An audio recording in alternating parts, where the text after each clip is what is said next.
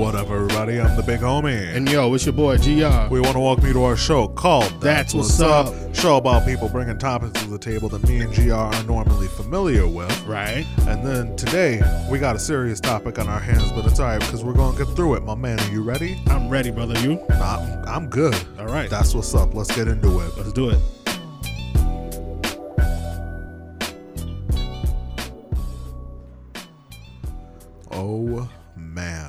How are you, brother? I'm doing I'm doing real good. All Mother right. Nature certainly decided to pull a prank on us with uh with that blanket of snow I woke up to on Monday morning, but um other than that I'm good.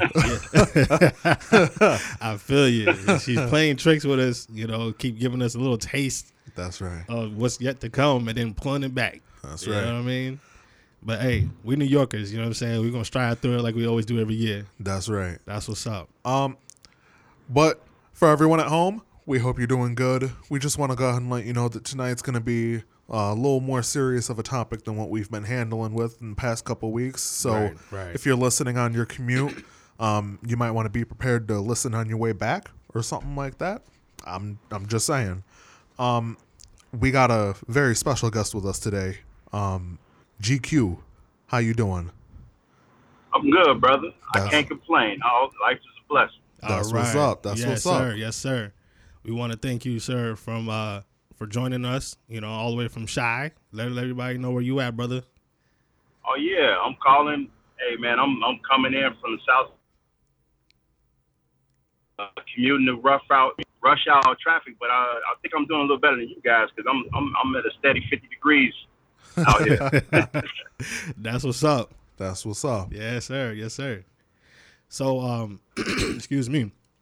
So tonight's topic, um, we felt kind of compelled to bring up because um, all of our past episodes we kind of touched on uh, just certain things that kind of surround us on a daily. You know, um, technology, music, things that were you know, we we focus on not too much, but we were there with it.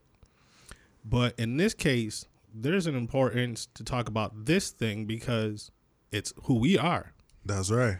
And as young black men, we have to speak upon something that will stick with us. Right. That's us, Uh huh. and it'll be it'll continue to be who we are until God calls us home. That's right. So, to- so tonight we want to talk about black awareness. That's what it is. That's what it is. We got it. We got to do that. yeah. Now, before we begin, GQ, um, you talk a lot about this on yes, your sir. show, right? Yeah, I peeped your, your show out.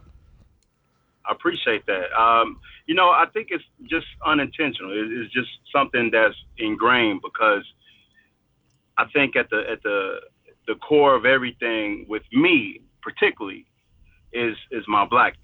Yes, That's sir. right. know. That's right.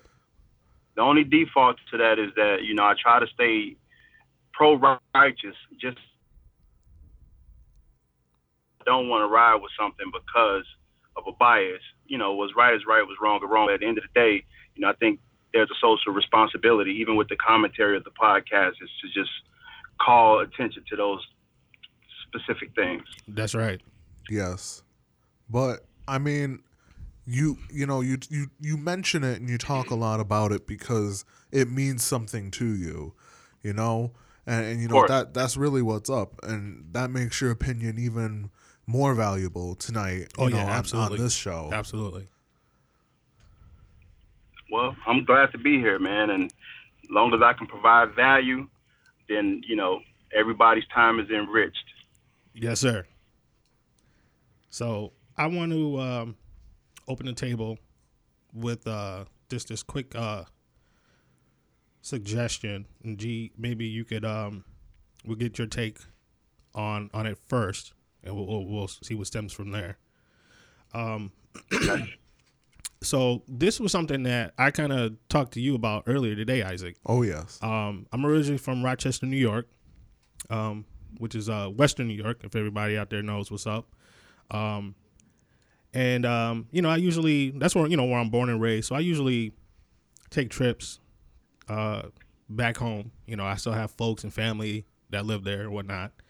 Um, so I'm constantly, you know, going back and forth from my home to to Rochester, and along the way, you know, I run into brothers. You know what I'm saying that um, I recognize some that I don't, but the ones that I don't, um, I tend to greet.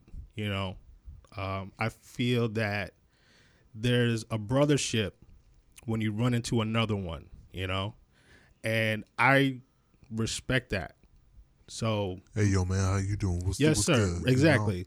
So my Right, appro- right. So my approach to that is just uh you know, uh being respectful, you know, just like my man just said, you know, what's going on, how you doing? You know, that type of, you know, uh reaction. But what I don't get is the ones that don't respond. Mm-hmm. And they it's almost like a diss almost, you know what I mean? Or They I don't know whether they what what they're looking at, but personally, I'm looking at to say we're like one and the same almost. Right. You know what I mean? So, G, what do you think when it comes to brother to brother relationships? Do you think that that's something that we as a community should focus and work on but more? should we identify well, in, in, re- in regards to that very specific situation of when you come in passing with another African American male, Mm-hmm. you know, you you try you identify immediately with that experience of being a black man. So right, and plus you, guys seem to be uh you know individuals of higher consciousness so you're conscious of the fact that there needs to be unity with black men so you always make it a point to greet somebody eye to eye and greet them as a man respectfully it's an acknowledgement yes, sir. so I totally get that because I'm the same way. I don't look down, and I always meet somebody eye to eye if I'm walking past them, even if I'm just casually walking on the street, Right, because my instinct is to greet you and to keep it moving. Right, Now, being said, we also have to have an understanding that of projection. So when you feel a certain way, and that becomes like one of your mission statements or one of your core values, you have to be be cognizant that you may be projecting your your values on somebody else that may not hold those values to the same standard. Oh, So- okay, yeah, Yeah, so when you I would just advise not to feel no type of way when somebody don't reciprocate the energy that you gave because they may not be of the, the, the level of consciousness of you. They may they may have a whole lot of things going on to which you don't you're not privy to. So uh, you know it would be easy to accept that as some form of disrespect because you know you clearly stated you know uh, uh, exchange a salutation and he didn't reciprocate. So you're like, damn. like that. I have, yo, Like know, that. yeah, I have had that reaction before where I'm just like, well, you know, c- come on, bro. You know what I'm saying? Like, yo, I, I, did I do something to the to offend you? You know what I'm saying? So you're right. I do kind of sometimes walk away from it feeling a little, uh, uh, I used to same way, dog. yeah, And you know what I'm- saying? It, it really is like being in the Matrix. It's like you're you're you're woke, but they're not. They still sleep. So you Yeah, it's almost like you can't even blame them because they're unconscious uh, to the things that that you are already aware of. So it's like, damn, man. I mean, it's No. just one of those situations where you just shake your head, like, man, I can't wait till people start waking up. yeah, But yeah, Now, I mean, let's let's just go ahead and be real. We have said close to five different times um, in this situation, someone might not be as conscious, as aware, as you know, present as we are to this current situation. Um, but I think to put that in to even more sim- simple terms, maybe just in the heat of the moment, they were just like, oh, you know, and just forgot. You know, I've had that happen. I've done it several times. I'm just, I'm walking, you know, someone's like, oh, hey, what's going on? And I just keep walking and then I turn around. I'm like, oh, shoot, they said something to me. right, right, you know? yeah, I mean, like, we, we can't, we can't ig- ignore the fact that that happens. well, of course, yeah. Sometimes we just might be in the zone, man, and I get that, you know. Right. But it's just important to not take it personally. Mhm. Uh, it, it is a trick because you know you kind of have an expectation when you do that. Yeah, Like, you know, exactly. You know, I I I personally when um when I when I- when I run into you know another African American, I'm I don't know about you, IJ or G, but I'm I'm happy. You know, especially if in whatever situation I'm in, you know, whatever type of environment that I'm in, if I'm the minority there, and I see one, I'm embracing that brother like super quick. Uh huh. You know what I'm saying? But it sounds like you don't run into a lot of them. You know, I'm from Chicago. nah, you know what I'm saying? Like, we're, we're in Rochester, yes. You know what I'm saying? That's like inner city, you know, type type of deal. But where I'm at right now is more like you know country, um, you know, small town type thing. You know what I mean? yeah. So, you know, it's, it's I mean, it's not like I don't run into them, but it's just that when I do, um, I already feel uh closeness or a relation. You know what I'm saying? Like this brother, you know, he could be um one of like one of Forbes magazine's famous cats. You know what I'm saying? But we have this, we have something in common in common here. You know what I mean? And you know, we could totally from two different walks of life, but there's just a commonality there that I that I automatically feel because of that. Yeah, does that make any sense? No, no, that that makes total sense. You Yeah. know, like Yeah, absolutely. I'm sorry. Go ahead, bro. No, I was I was just agreeing. Yeah.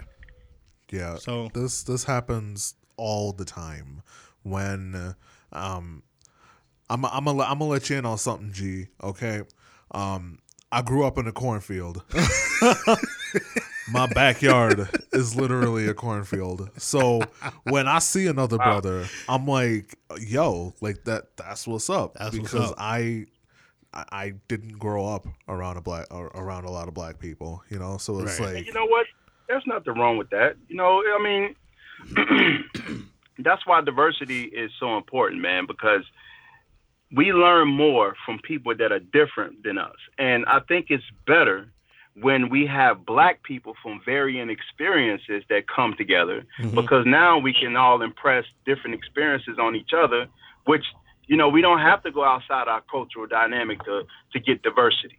right. You know what I'm saying? Yes, sir. So, how do we approach those who don't know how to learn from diversity?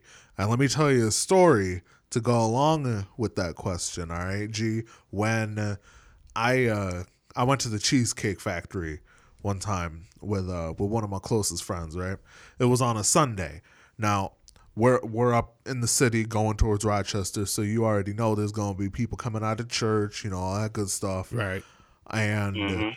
when they they're coming in, right? So like they're coming in as we're leaving, we're waiting for the check, and they're all passing me, and I'm like, "Yo, what, what's going on? Hey, God bless, you know, all that good stuff."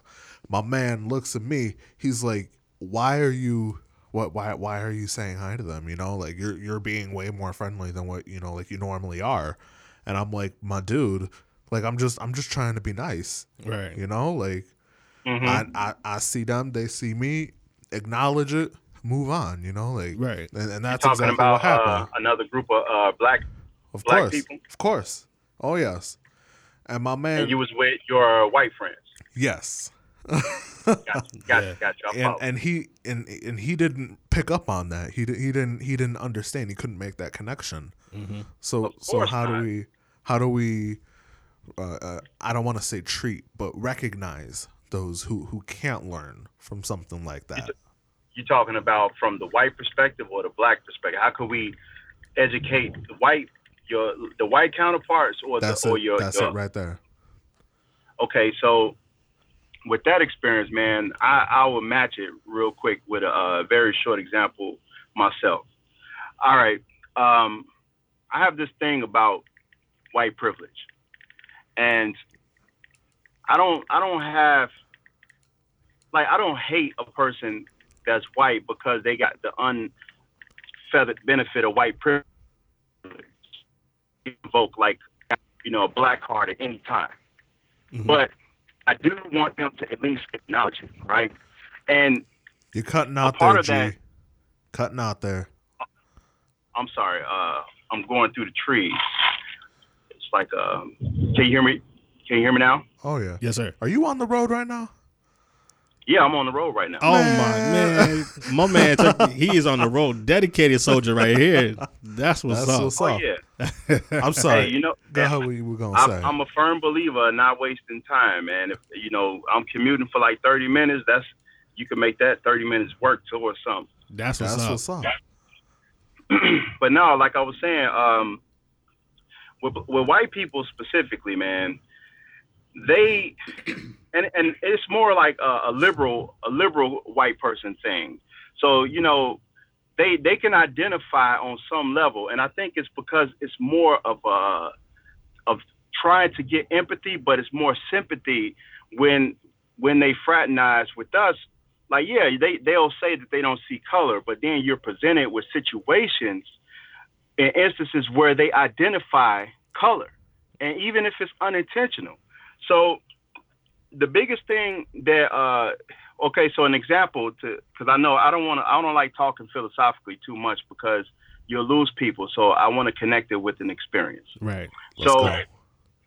I had this situation where I was really bothered by something that, that was, you know, it, it was clearly something instigated by race.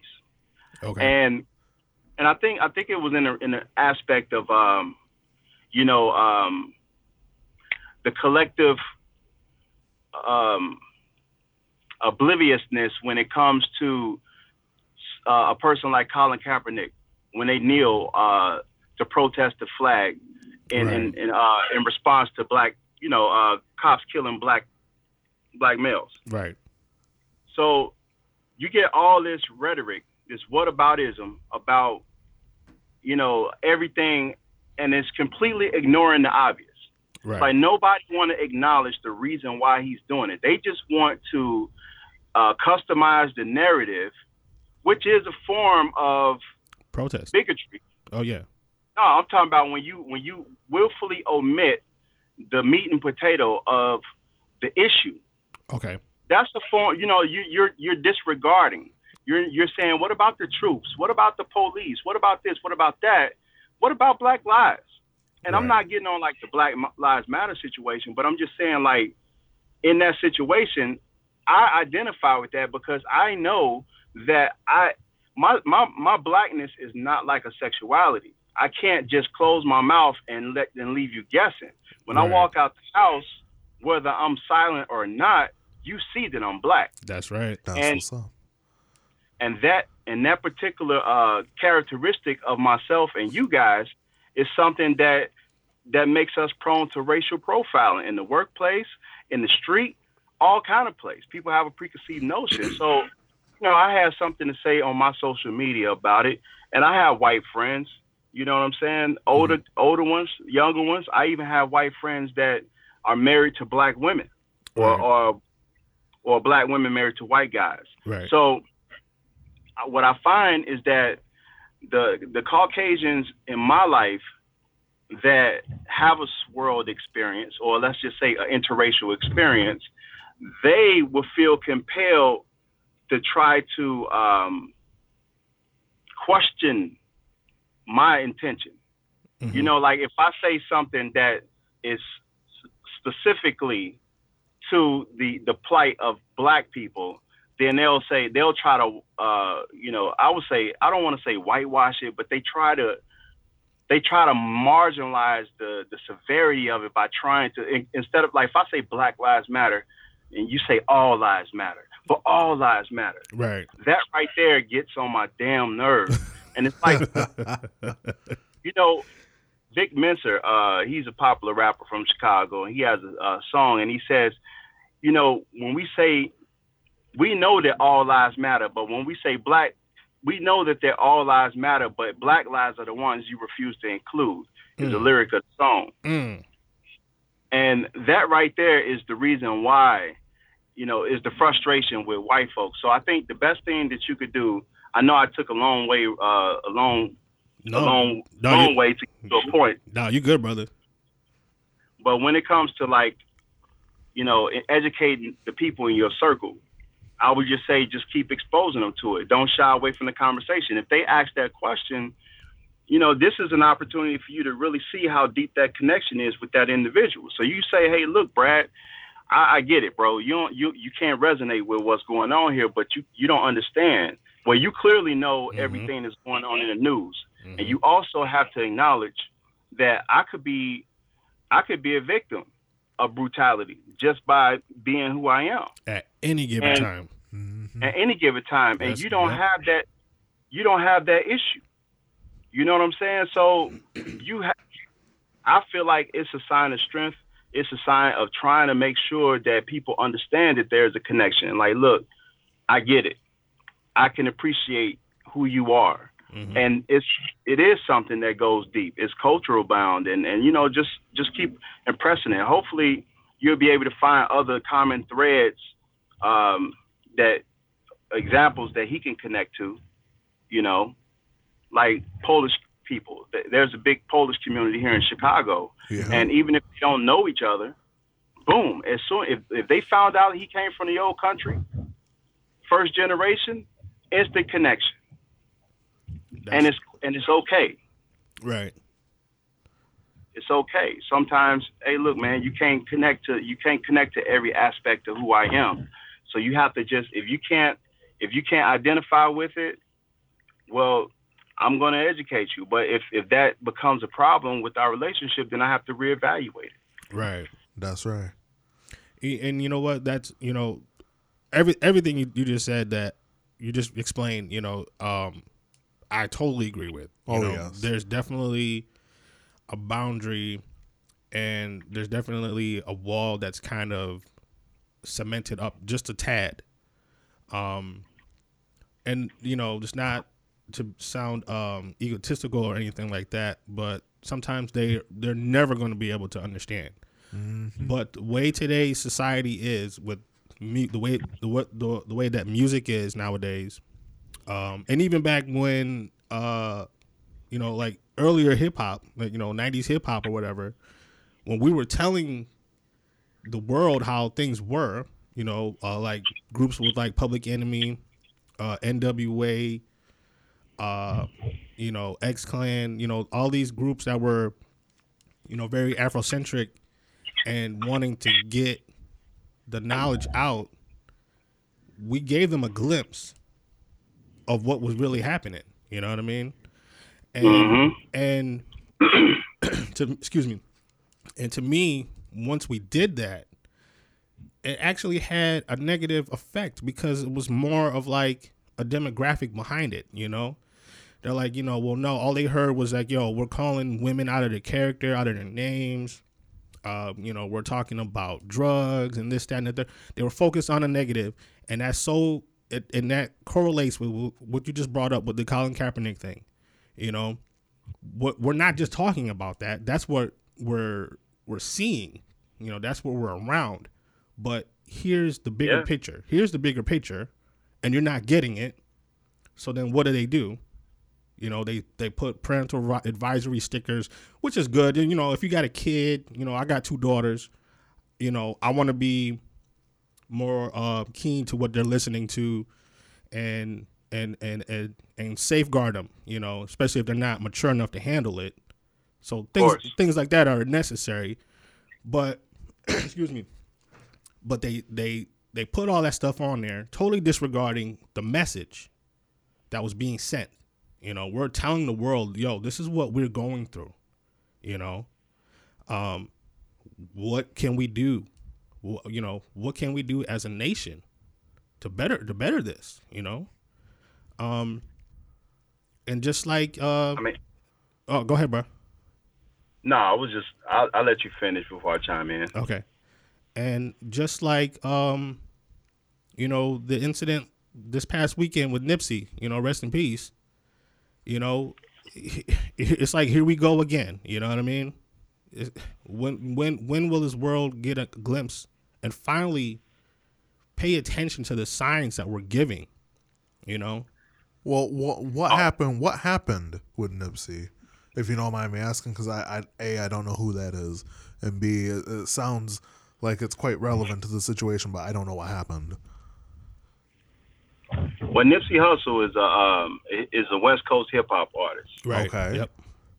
and I'll be honest, man. His flow was decent. It is. He he was dope. yeah. I was I was I was a fan of his, and and to be honest, I became a fan of Nipsey Hussle.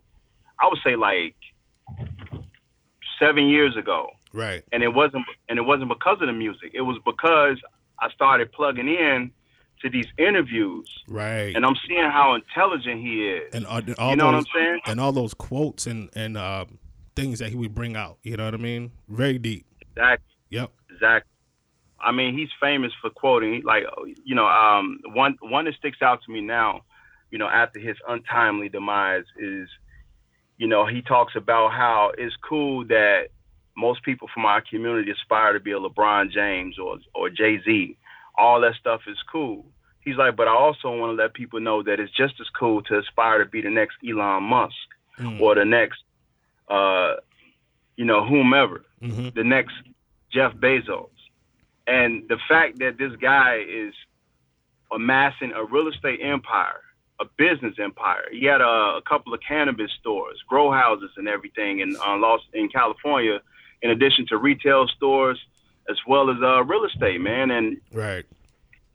and he everything that he's been through is shaping him to be a better agent for his community Right. and just when when he can get that momentum you know somebody took away all his possibilities Right.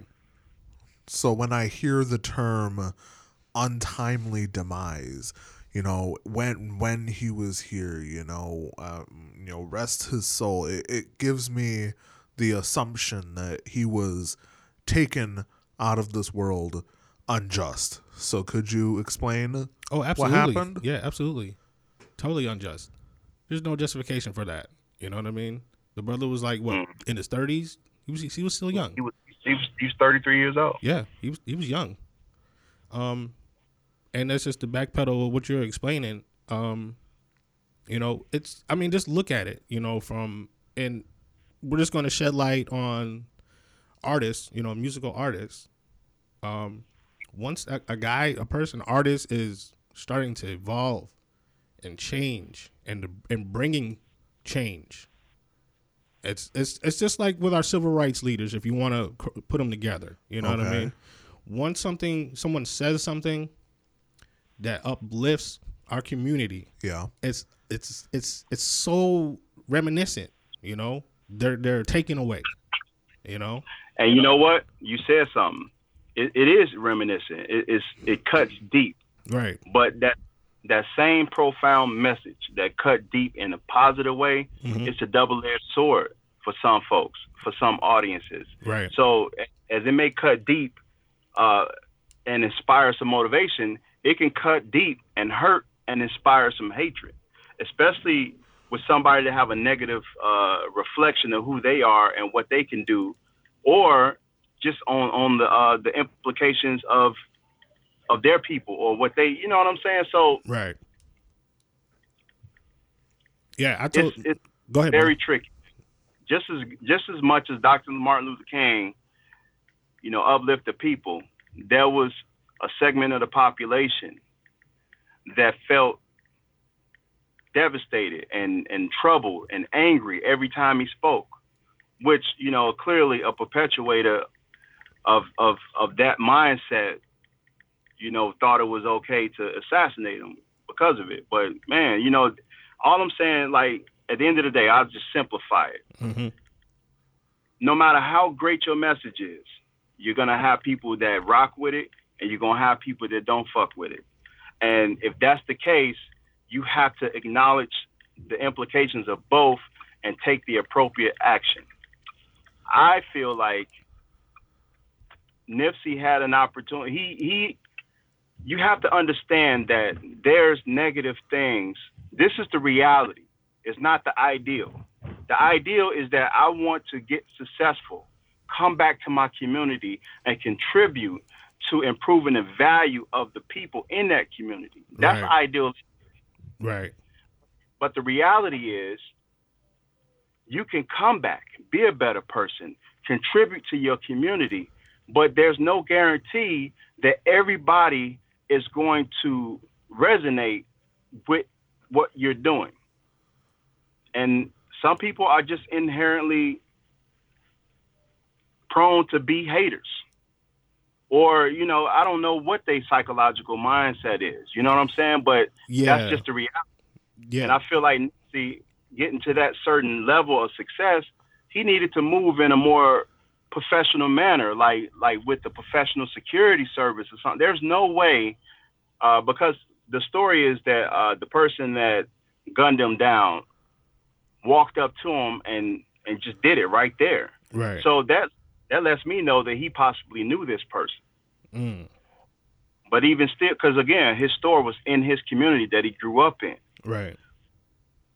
But even even still, hey, if I'm worth if I'm worth over multiple millions of dollars, and I have a high social profile as far as celebrity and whatnot, even if you know me, my security team is gonna intercept you before you get close to me, just to do a pat down because that's business as usual.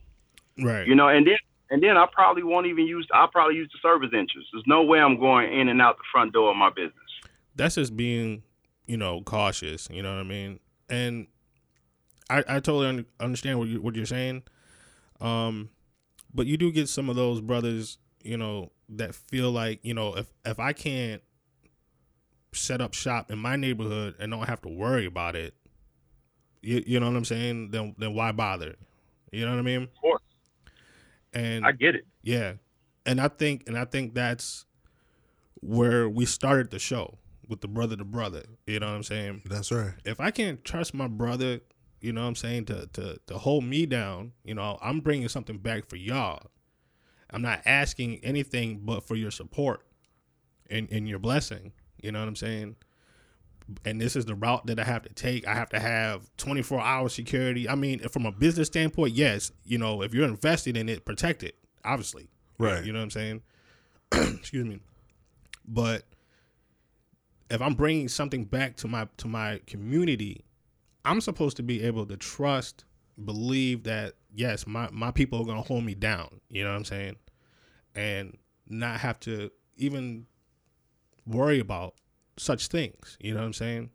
Because at the end at the end of the day, we're we we've come too far as a people to revert backwards. This we're going backwards. Every year something happens, we're going backwards. You know, if it's another killing, if it's a uh, you know a lynching, you know what I mean, um, another hanging. You know, something happened in Mississippi not too long ago where the brother was hung. Um, I don't remember the the exact um, situation if it was if it was something that he did or something that someone else did, but it's it's it's reverting back, and you know, and I, I hear everyone that always says, you know, time always circles around and revolves, and it comes back.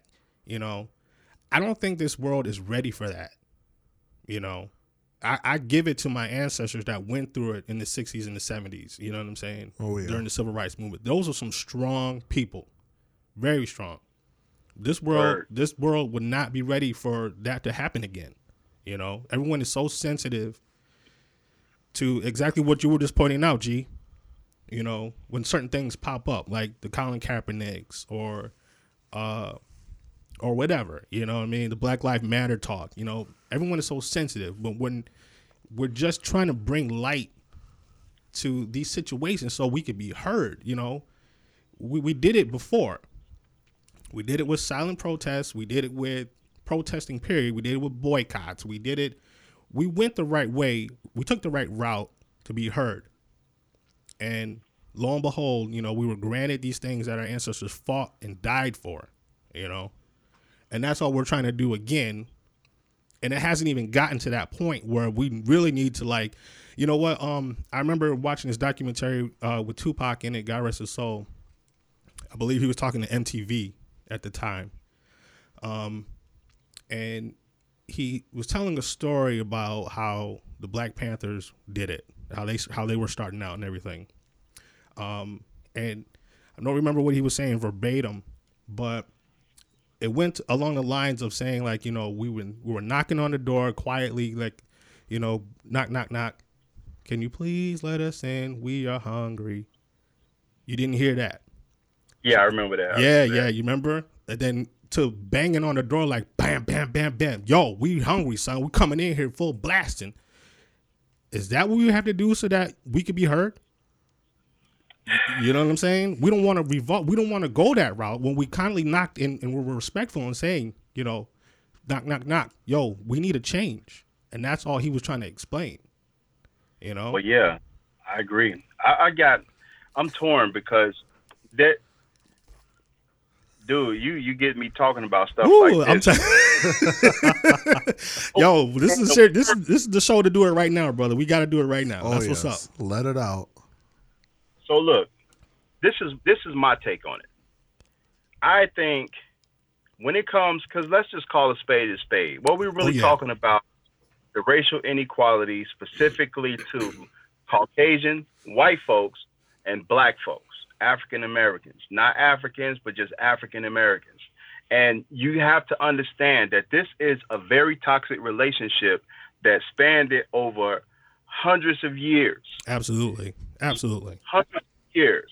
So I know white people. and when I say white people, I'm I am making a blanket statement, and it's really a, a blanket statement towards the conservative white people that don't want to see like the wealth and empowerment of the black people.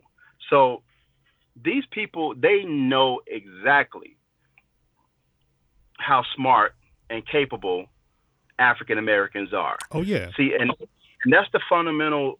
Uh, that's the fundamental mistake that most African Americans make is that they they assume that white people don't know how smart and capable they are. You know how genius, the the natural athleticism. We have all these natural God given gifts that is, you know, you you ever look at a, a child that doesn't have any of those social re- limitations on them from the societal norms, they go ham all day long. Right. They fall. My son, he walks on his hands all day, and it freaks my mother out because she thinks he's gonna hurt himself. I'm like, no, man, he he know what he's doing, and he knows when he hurt himself, he know he takes he, he's going back to the drawing board to kind of stop that. But that's right. but that's the thing. We are powerful and they know it. But the problem is you have some people that doesn't know how to project the the uh the full scope of the situation that don't know their history or they're not connect see you get somebody that's not connected to their history That's a, They'll think- yeah, that's a problem in itself. it is a problem Yeah, because they will they'll start thinking that oh well you know I have to go and, and get more education. Oh, I'm not getting this promotion because I'm not working hard enough. I'm not smart enough. No, fool, you are smart enough. That's that's the miseducation of the Negro by Carter G. Woodson. It's like you're trying to indoctrinate yourself into a systemic system that was never meant to include you. You know what I'm saying? But when you connect to your history, you start looking at things a little different. You may still jump into the rat race of the corporate environment, which is fine. It's fine to work a job. It's fine to get an education. I have an education. I have a career. There's nothing wrong with that. But you still have to go undergo knowledge of self. right. You know, you have to go path to learning who you are by connecting to your history. And when you do that, you become more aware. And then that way you start expanding your mind towards the possibilities just beyond your career. You may have a career, but you it makes you more aware and, and, and it it gives you more of a um, sense of self importance to uh, to save more money, to spend less, to be more conscious to who you do business with. It enriches your life, you know, and then that way you can in turn start doing that to, you know, teaching these principles to the next generation because I feel like we're not going to see that change that you're asking about in this generation. right. Not not to these baby boomers that was alive during uh during um the the civil rights movement die out. right. You know what I'm saying? Yep. because those guys they are uh, advantaged through white privilege and they and they do have a significant amount of wealth but when they when they hand down their wealth they're also handing down those ideals and principles and that bigotry as well but i feel like technology globalization, and and just this whole aspect of you know hip hop. The biggest gift going back to hip hop, like you were saying earlier, Mm-hmm. that that that Chuck D and and all the forefathers and the conscious rappers gave the biggest gift they gave this world, man, is is hip hop, is the is the art form, and that art form in some form of another has been inspiring. All, all, it all goes back to African rhythms, Right. but all, all that that art form has influenced and infiltrated even those conservative traditionalist white circles and their and their uh, younger generations, the one that's of these generations, they're influenced by it. So they're integrating their experiences, their life experiences more, and eventually, that type of bigotry that you've seen in the civil rights movement is going to be extinct. Mm-hmm. But yeah, you know, unfortunately, you know, I know that sounds a little bleak, but th- those folks gotta die. they gotta die. yeah, I feel you, brother. I, I totally agree, man. Um, and you know that's why I I, I get really passionate about it, as y'all can tell. you know what I'm saying? Because I mean, just because you know, um, you know, that's the platform of of of speaking. You know, that's why I felt compelled to have a show with this type of topic today. You know what I mean? Because Yeah. Am I boring you, brother? No, no. I ain't getting no coffee today. I'm sorry. you know what I'm saying? Like, I just feel like it, it- it's so important is to just is to touch on some things. You know, hopefully the cat that's listening, you know, will vibe with that. You know what I mean? And you know, everything that you've mentioned, G, you know, about education, I think is first and foremost. That's you know, you can't, you don't know. Marcus Garvey said it best. You know, um, once you know whence you came, there's no bound of how how far you can go. Absolutely. You know what I'm saying? So when you know your history, then the sky's the limit for you. You know what I mean? yeah. Um, so that's number one. You gotta have that. Um, and you know when we say that, we're not saying like, yo, you gotta be like, you know, uh, a super scholar with it, but just know like small things. You know, I think one of the reasons I I think my mother, growing up, you know what I mean. I'll tell you this is a quick little story. Um, we used to have like this fair at school. You know, it's like social studies, science fair, or whatever. And you know, most kids just want to see stuff blow up. They want to make a volcano explode, and you know what I'm saying, stuff like that. Right, right, right. You know what I mean? My mom's was like, "Nope, you're gonna make a a bulletin board, Wow. and you're gonna make some flaps. You're gonna cut some flaps out, and it's gonna be like trivia questions. And underneath these different flaps, you're gonna have Black history lessons. So we had to do research for this project. You know, we didn't get, we're not getting anything for it. You know, I think we got like a ribbon or something. You know, uh-huh. blue ribbon or whatever. Yeah. But in doing so, I learned a lot of things that I had no idea. You know, you know, black inventors. You know, um, you see it every day. The traffic stoplight. You know, Garrett A. Morgan was the inventor of that. African American. A traffic light. The traffic light. I didn't know that until I was in fifth grade, son. You know what I'm saying? So she just made it aware, made us aware of our history because one, we're not being taught this in school. First of all, you know, um, and two, if you don't do it yourself, you're never gonna know it because no one's gonna take the time to say like, "Yo, yeah, that thing that you stop at every day that controls traffic, you know, a black man invented that." No one's to stop you and, and, tell, and tell you that. So we're lost when it comes to certain things. So when we do speak up and try to bring awareness to certain things, it's like I want y'all to hear it. You know, it doesn't have to be a black revolt in order for y'all to jump on board and be like, yes, you know what I'm saying? It doesn't take that.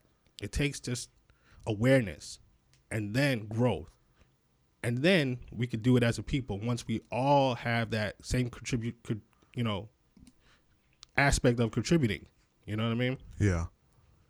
You know, that was really prominent. That that ideology was very prominent. Thank you, uh, sir. In, in during I tried, man. I tried. Y'all are just y'all are just taking me away. I'm just I'm sitting back. I wish I had some some, some water, some some popcorn, something. You enjoying the show, brother? you know that's that's not a that's not like a utopia that you're talking about. That can be reality. You know why? It happened or it happened before.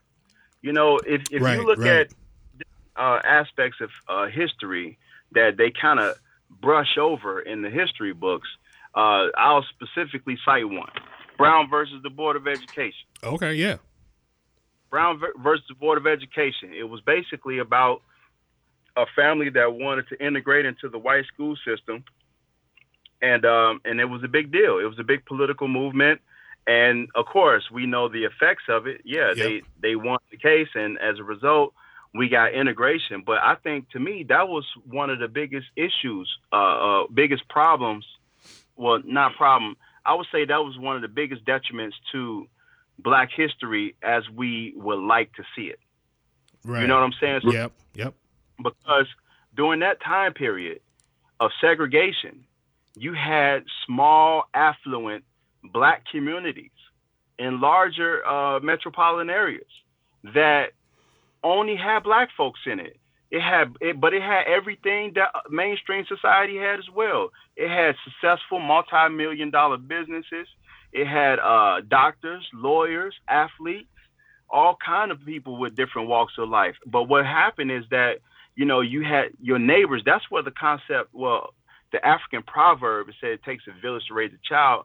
But Right. in the United States, the first time we saw a village raising a child outside of slavery was when when the lawyer lived next door to the auto mechanic.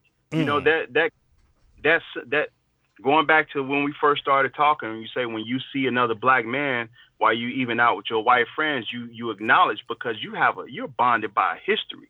That's this is right. a brotherhood by blood. That's right. You know what I'm So if you if, if if you might if you don't mind if I just interject real quick, um, in regards to that, you're absolutely right, because here it is, um, if you if you pull back the curtain and can find out your roots, brother, we probably came from the same tribe. Let's let's, let's just keep Yep. it let's just keep it 100. You know what I'm saying? So I totally hear what you're saying. Oh yeah, and and and just that whole concept, man. Like you had so many people coming together to uplift each other because you knew that you were all you had. And I, I remember watching a documentary on Black Wall Street. You guys heard about Black Wall Street? Yes, sir. I have not. No, No. you gotta check it out. Black- Black where, Wall where, Street. where can you where, where can people find that if they if they want to watch that? I would say you would have to Google it. I, you know, YouTube has been really great as far as people being able to upload obscure documentaries and things that is hard to come across on traditional television programming. Right. So I would just Google it. Google Black Wall Street. And to give you a short synopsis of what it is, because I ain't gonna lie, I, when I thought about Black Wall Street, when I first heard about it, I was thinking like regular Wall Street, but Mhm. with black people in suits. Right. But really, what it is, it was a Greenwood community, uh, a community called Greenwood in Tulsa, Oklahoma. And in this community, it was across the tracks.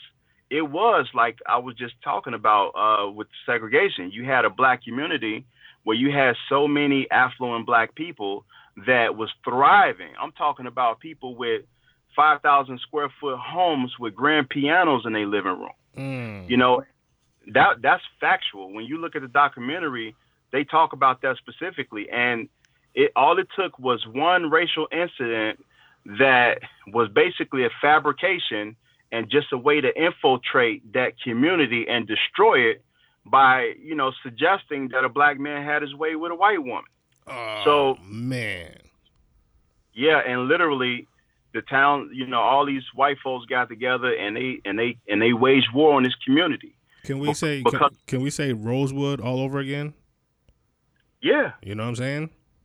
and that's what it is. It has nothing to do with uh with with justice at that point. Right. It has everything to do with wanting to uh impose your will on a people that you feel are inferior to you. And again, I feel like the biggest the biggest misnomer of current society, which is a repeat of the history, is to you know to lose yourself trying to compete in an integrated environment. You know what I'm saying? You're trying to measure your level of success by a standard that does not that handicaps you. Mm-hmm. So you'll always be chasing the carrot that way. I see so many people on a day to day, man. It's it's it's phenomenal when you get like I hate to use the term woke, but when you get when you're when you're open to the um to the reality of things, you can see it so much clearer. Right. I see. I know a sister, man. Um, I actually helped her. Um, her son. You know, she was telling me I met this woman who's who's old enough to be my mother. Mm-hmm. She um, I met her on a treadmill years ago. I was we worked in the same uh, building, and I would go to the to the gym like early in the morning because you know I was first trying to lose weight and I was embarrassed to like be working out in front of people, so I go early in the morning. Right.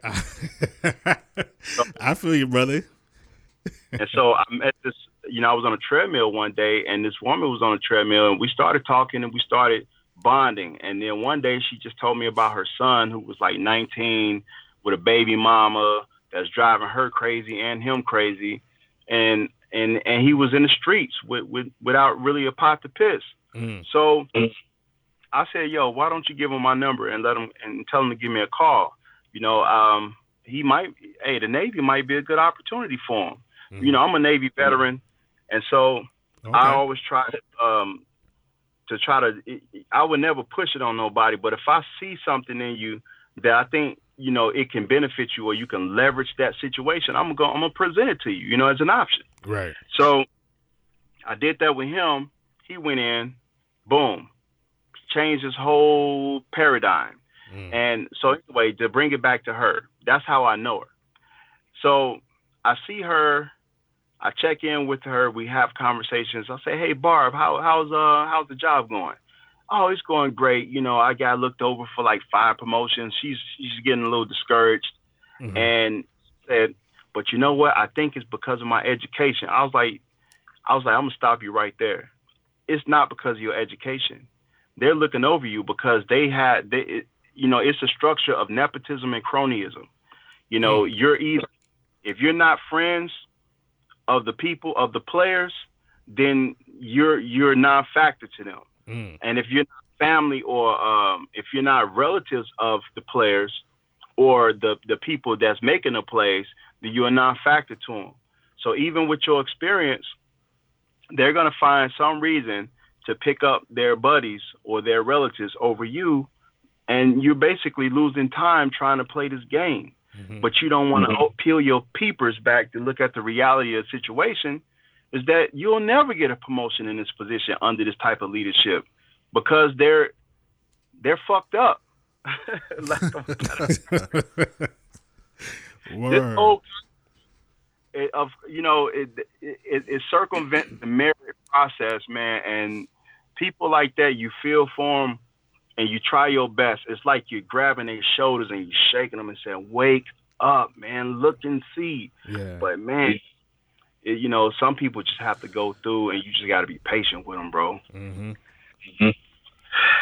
You got something? But anyway, Well, I had an idea, but I'm not too sure how to connect the two points that that you guys have made. Um, I heard something uh, from one of you guys talking uh, a little while back, something about spreading uh, knowledge about what's new and good and what's going on uh, to your friends and everything. And the first thing that my mind got taken back to was uh, the Enlightenment, because I had immediately thought like that. That's just something that we've been trying to do forever now. You know, like sphere of influence. You know, um, Yeah, I feel you.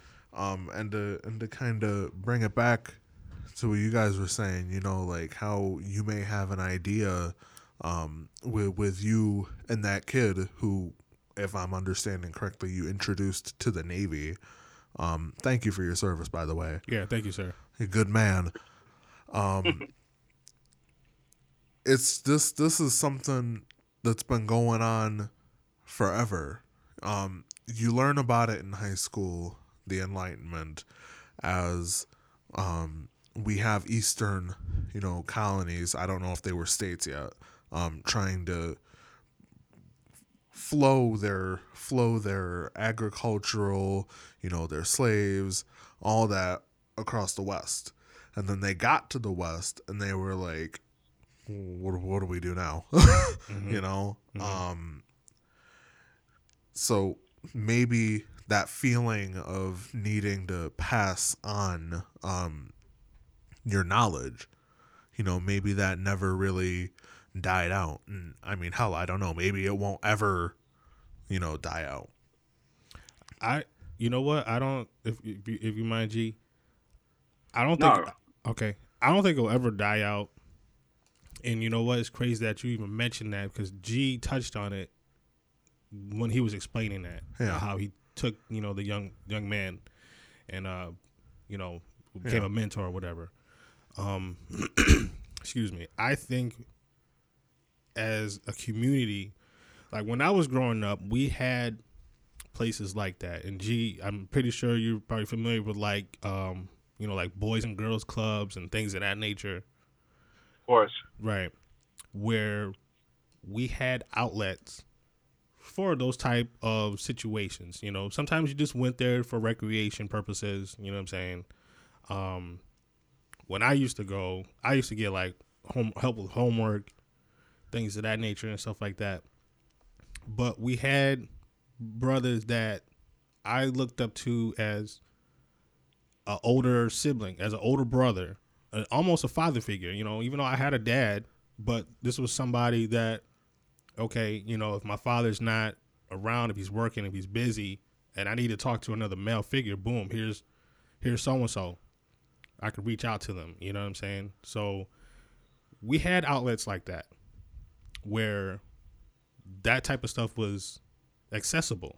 You know, um, now I go to the hood, you know what I'm saying? And, you know, the buildings are, you know, gone, knocked down for whatever re- reasons. Could be financial, could be, you know, building codes or whatever. Making a parking lot. Yeah, and they're turning it into something else. Some, you know, somebody buys it, it turn into, you know, a, a, a, a little grocery store or whatever.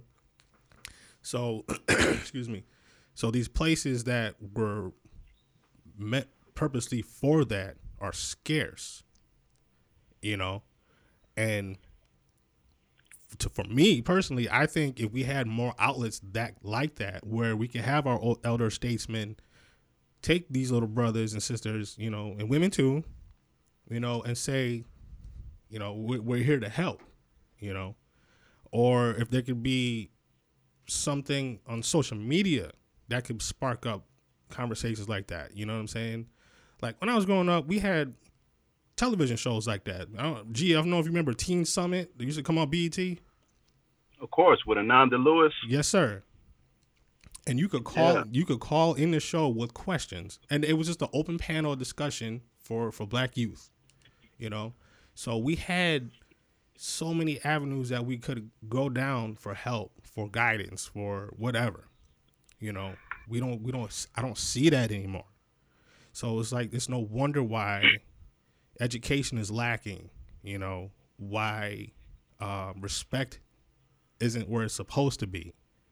You know, and G, tell me what you think. I think those two key factors right there are kind of what I'm not going to say what plagues our our people, but it doesn't help. You know what I mean? Without without those two. Yeah, you know, I honestly, man, I hate starting sentences like that. Yeah, you know, it's a habit I'm trying to beat. But anyway, hmm I feel you. what I believe is that that issue is a tandem one. Mhm. Because on one hand, you have economics, Mm, And- yeah, you're right. and then you have politics. So when you look at going back to the early 90s, where you had like that that type of programming that meant to educate and and activate your mental like teen summit you know they had all kind of cool people on there but they Oh, also yeah. made sure they had activism education Mhm. inform you know it was everything that it was almost like a positive resource that you can get in the living room like Yeah. the same thing that you get in the boys and girls club man you can if you binge watch teen summit you'll be on you'll be on it you'll be conscious social issues that affect you know uh, the younger uh, population Right. but again, when you look at that, you go deeper. Look at V back then. I don't know if you remember, but like VH1 only played R&B back then. Yeah. Yeah. I They remember. would play any hip hop. They would not play any of that. hmm Now they're complete 180. And and but again, Bob Johnson, a black man, that was one of his missions. That was one of his core values was to provide that type of enrichment to his people through his program, through his station, which was BET. You said Now- Bob Johnson? Robert Johnson is Oh, the guy Rob, that Rob Johnson. Okay. That owned uh, BET. hmm So um, eventually, he sold BET, or no, I don't know if he died and then his wife sold it to Viacom. So it it really is um, a white channel in blackface, so to speak. Mm. You know what I'm saying? So like, Mm. if you look at the quality of the programming, it's not something that you want to indoctrinate your kids to. Absolutely not.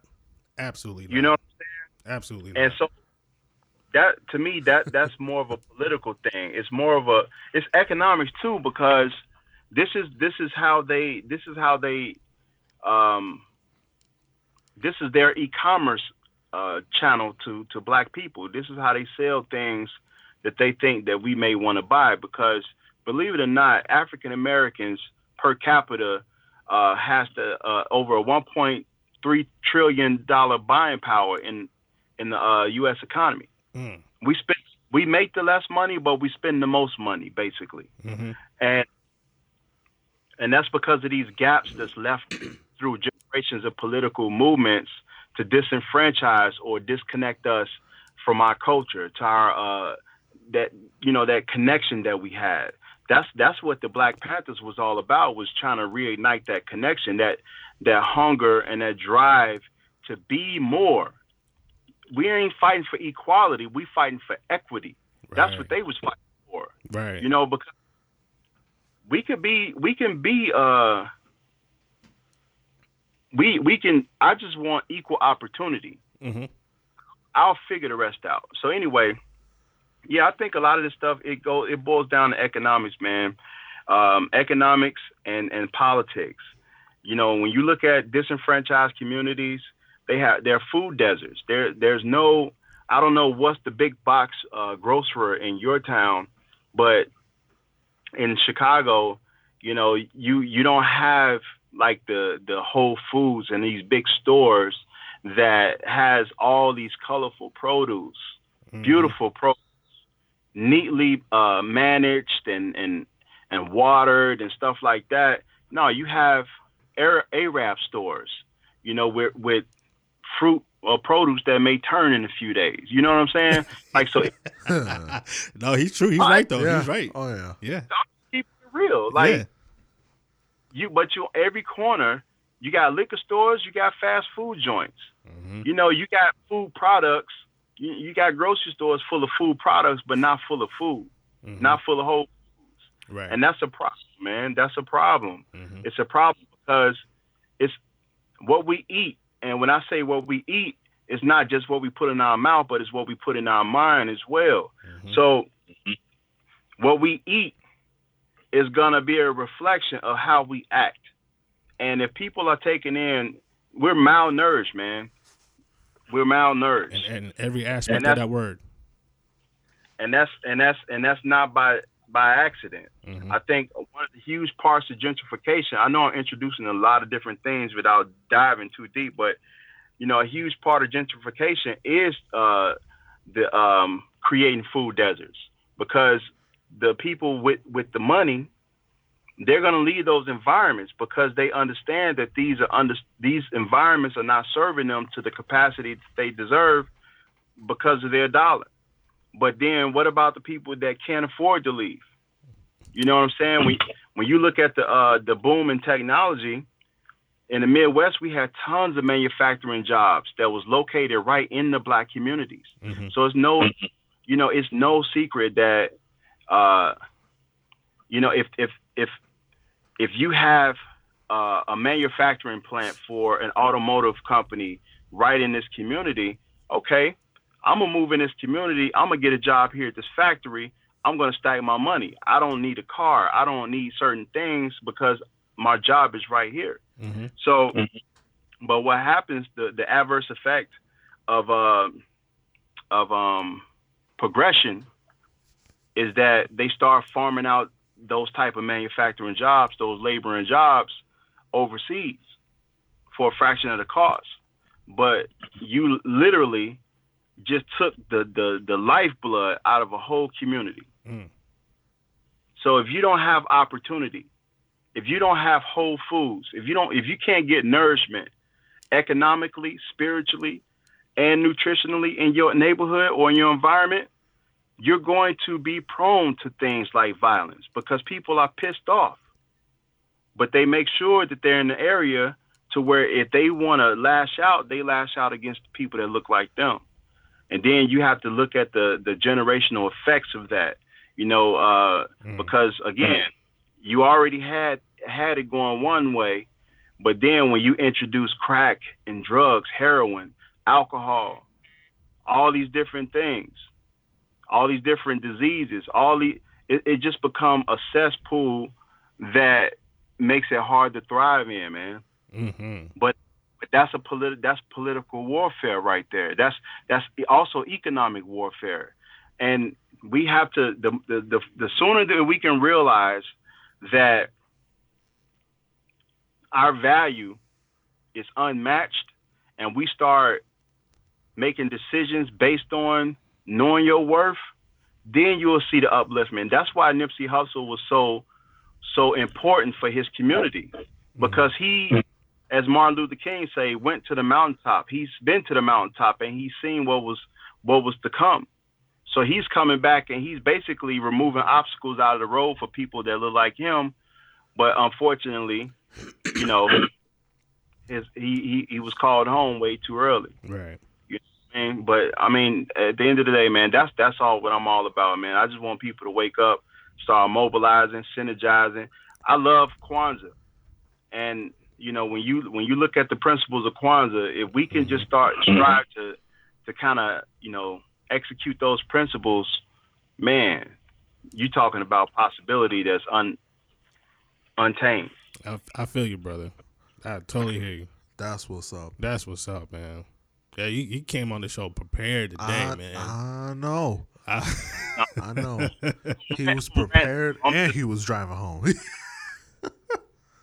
I'm renting. oh man. Um I guess I just want to give one more opportunity um for anyone to throw something out there on the table before we wrap it up. Um anybody? you asking me or you asking G? Either one of you. Oh. Do, uh, do either one of you have something to add Well, before we Can I just it say? up? I just want to say in regards to what he was just explaining. You know, um, yeah, man, it sounds so good on paper. You know, and I totally understand where you're coming from, bro. You know, I just pray that. You know, I have two. Ch- I have two children. You know, I have girls. Uh, excuse me, and I just pray that.